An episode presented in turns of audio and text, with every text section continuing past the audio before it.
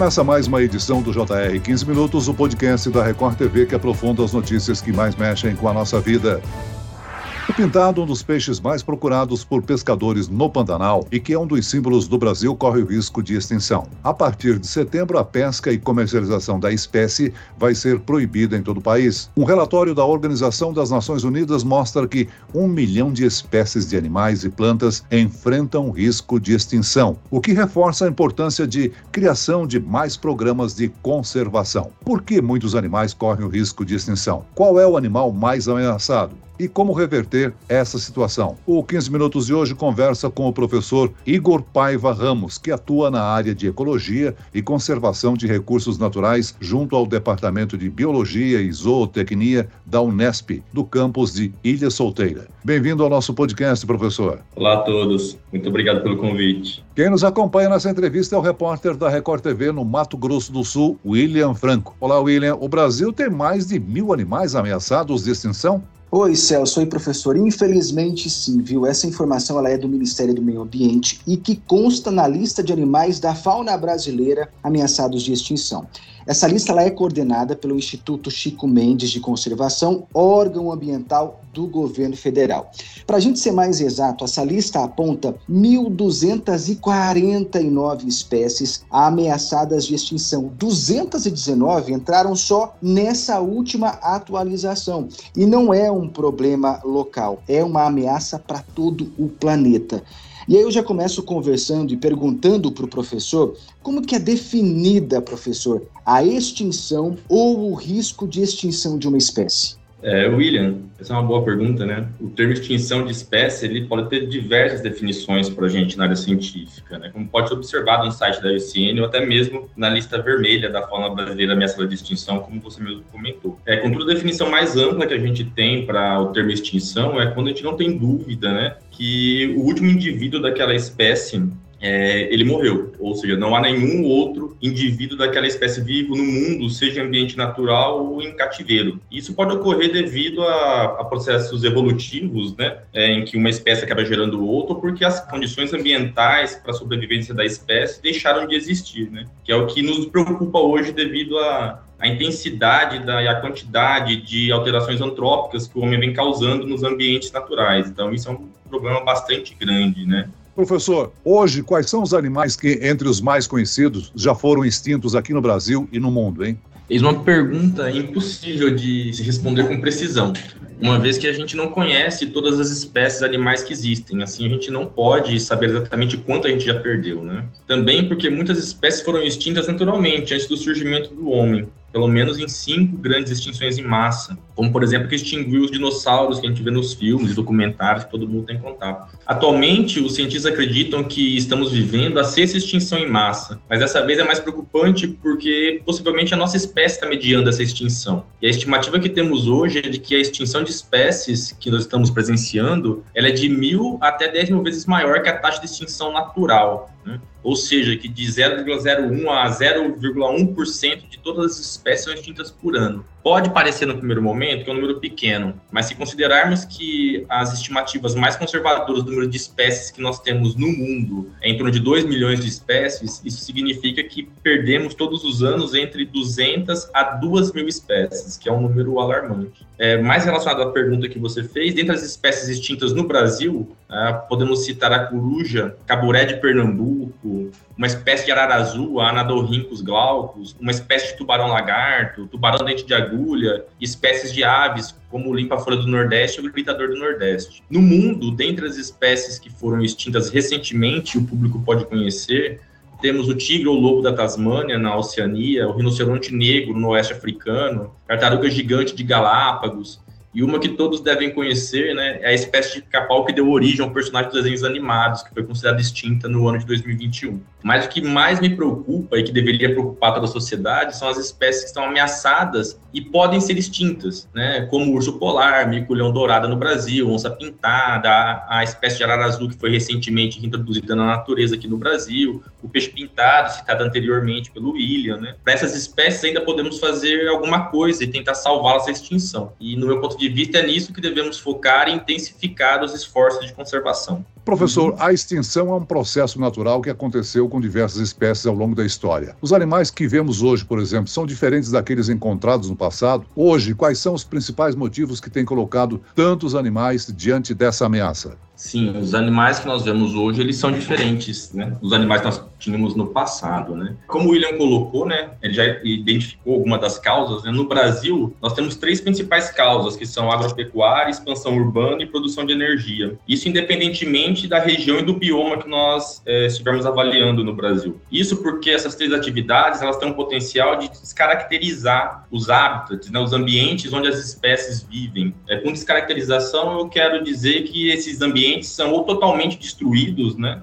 Ou que perdem muito da sua qualidade ambiental a ponto de impedir a continuidade do ciclo de vida das espécies. E aí nós acabamos tendo os processos de extinção. Mas a depender do bioma, ah, no caso do Brasil, nós podemos ter outras causas igualmente importantes e preocupantes, né? como caça na Amazônia e na Caatinga, mineração na Caatinga, poluição na Mata Atlântica, queimadas no Pantanal, que nós estamos infelizmente vendo né, nos últimos anos, pesca predatória tanto em ambiente continental quanto no ambiente marinho, introdução de espécies não nativas, né? Que são espécies que foram inseridas em ambientes em que elas não existiam naturalmente, turismo desordenado, dentre muitas outras ameaças que juntas colocam boa parte da nossa fauna e flora em situação preocupante de ameaça de extinção. Agora, os levantamentos de animais sob ameaça reforçam aí a importância de novos programas de conservação da biodiversidade. Existem medidas eficientes para proteger os animais em risco de extinção? Sim, existem. Nós temos bastante exemplos pelo mundo, né? É, como o caso da China do urso panda. E no Brasil, recentemente, as mídias é, divulgaram né, o caso da ararinha azul, que foi solta novamente no Brasil, que era um animal que estava extinto há mais de 20 anos. Mas o que a gente pode fazer para conservar esses organismos de maneira geral é conservação de áreas naturais com boa qualidade ambiental. Né? Uma informação que eu acho que é importante é, como o William colocou, das 1.949 espécies listadas, 75% delas já possuem planos de ação nacional para sua conservação. E isso é muito bom. Contudo, né, além dessas iniciativas, essas iniciativas precisam de mais recursos, tanto humanos quanto financeiros, para conseguirem ser bem-sucedidas. Né? Além de políticas públicas mais eficientes para que a conservação da biodiversidade brasileira e também a nível mundial ela seja efetiva. Pois que assistimos há muito tempo no nosso país é um descaso com a causa ambiental, que muitas vezes é colocada como empecilho ao desenvolvimento nacional, o que é uma grande mentira, pois o que temos de mais valioso no Brasil é a nossa biodiversidade. É, contudo, atualmente o que a gente assiste né, no Brasil e em várias partes do mundo são retrocessos ambientais que culminam na extinção das espécies. A longo prazo, até mesmo a sobrevivência da nossa espécie pode estar em risco se nós continuarmos tendo esse tipo de padrão de consumo de recursos naturais em taxas muito superiores ao que a natureza consegue repor anualmente. William, no Jornal da Record você fez uma matéria sobre o risco de extinção do pintado, que é um dos peixes mais tradicionais do Brasil. O Ministério do Meio Ambiente incluiu a espécie na lista oficial das espécies brasileiras ameaçadas de extinção? Pois é, Celso, sim, é exatamente isso. O estudo ele foi realizado nas bacias, onde existe a presença do pintado. E o que se percebeu foi que em muitas delas, isso em todo o território brasileiro, brasileiro,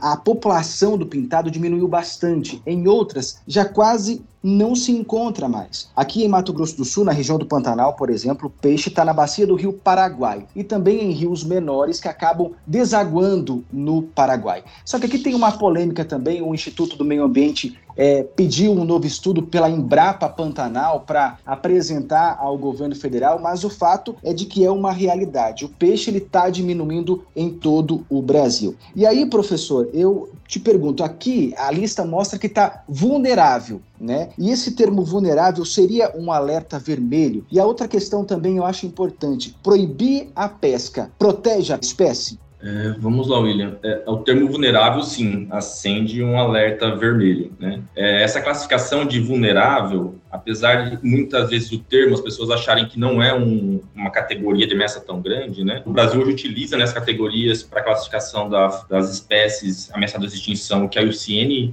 adota Então, nós temos três categorias de ameaça, que é o criticamente em perigo, em perigo e vulnerável. Então, quando um organismo adentra uma dessas três categorias, e o vulnerável é a porta de entrada para isso, significa que essa espécie possui, sim, um grande risco de, de ser extinta relativamente num período curto de tempo. Ou seja, espécies que estão listadas dentre essas três categorias são espécies que necessitam de trabalho de conservação e de medidas de conservação efetivas, eficazes a curto prazo, para que realmente nós consigamos é, salvar essas espécies. Com relação a outra pergunta, né, se a proibição da pesca é, pode contribuir com a solução do problema, né? Sim, ela pode contribuir. Apesar das pessoas acreditarem que a pesca esportiva, por exemplo, né, não tem capacidade de causar grandes alterações ambientais, a depender da espécie que é alvo dessa pesca, como uma espécie ameaçada, como você colocou, né, do pintado, ela pode ter impacto sobre a população dessa espécie. Então, quando nós falamos de espécies que estão ameaçadas de extinção, todo indivíduo é importante. Aqui no estado de São Paulo, né, eu estou aqui na, eu fico em Ilha Solteira, da, da minha sala que eu tenho o prazer de ver o Rio Paraná, essa espécie praticamente a gente não ouve falar mais dela, e era uma espécie muito abundante em todo o Rio Paraná, né? E aqui a gente praticamente não ouve falar mais a respeito de pintado, né? Na, no Pantanal a situação é um pouco diferente, os rios têm uma situação de conservação melhor.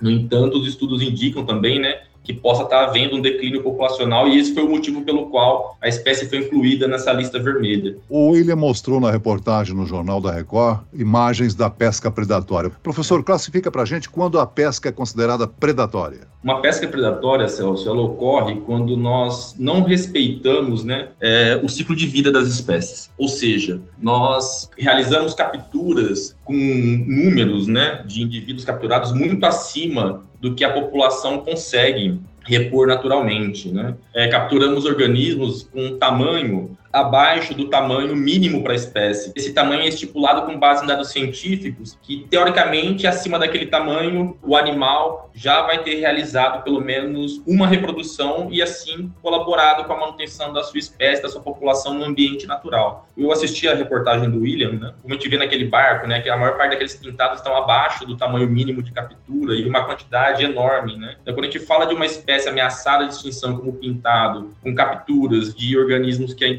indivíduos que ainda não colaboraram com a população, com reprodução. Isso é muito preocupante, se tratando de uma espécie ameaçada de extinção. É, nós temos no Brasil agora o período de defesa em que não é permitido a captura e comércio de espécies nativas, né? E o governo então tem um auxílio para os pescadores para que eles não pesquem durante esse período. É uma medida, eu acho, bastante importante para contribuir com a conservação de estoques pesqueiros, né? E para evitar essa pesca predatória. O que a gente tem noção, professor, é que os pescadores profissionais têm real consciência de preservação, de obedecer o defeso, né? É, na maior parte das vezes, eles obedecem o período de, de defeso, sim. É porque eles recebem uma indenização por, durante esse período, né? Eu estou aqui numa, numa cidade em que a pesca é importante, nós ouvimos relatos de pessoas que não obedecem, né? É, esse período de defesa e acabam fazendo, pescando, capturando esses animais e comercializando durante esse período. É, e um, o problema maior disso, Celso, está relacionado à falta de fiscalização.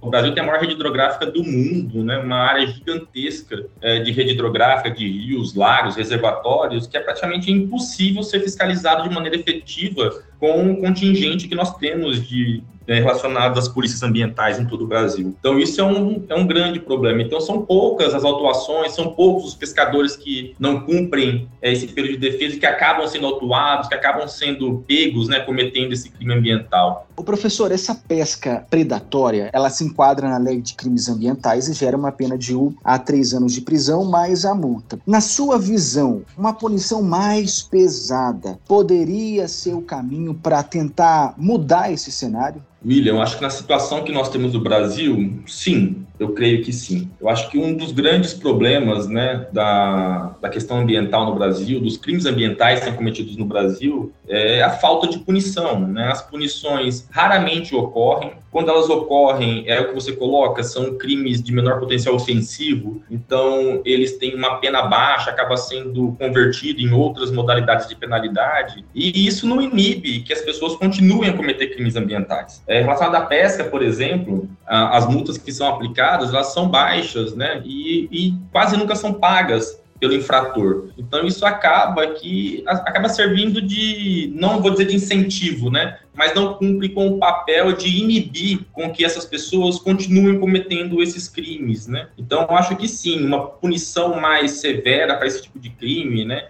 Que realmente as pessoas sejam punidas quando cometerem esses crimes, ela ajudaria, né? A gente vive atualmente no país uma situação de impunidade relacionada a crimes ambientais. Então, acho que isso colabora muito para que as pessoas se sintam mais à vontade, né?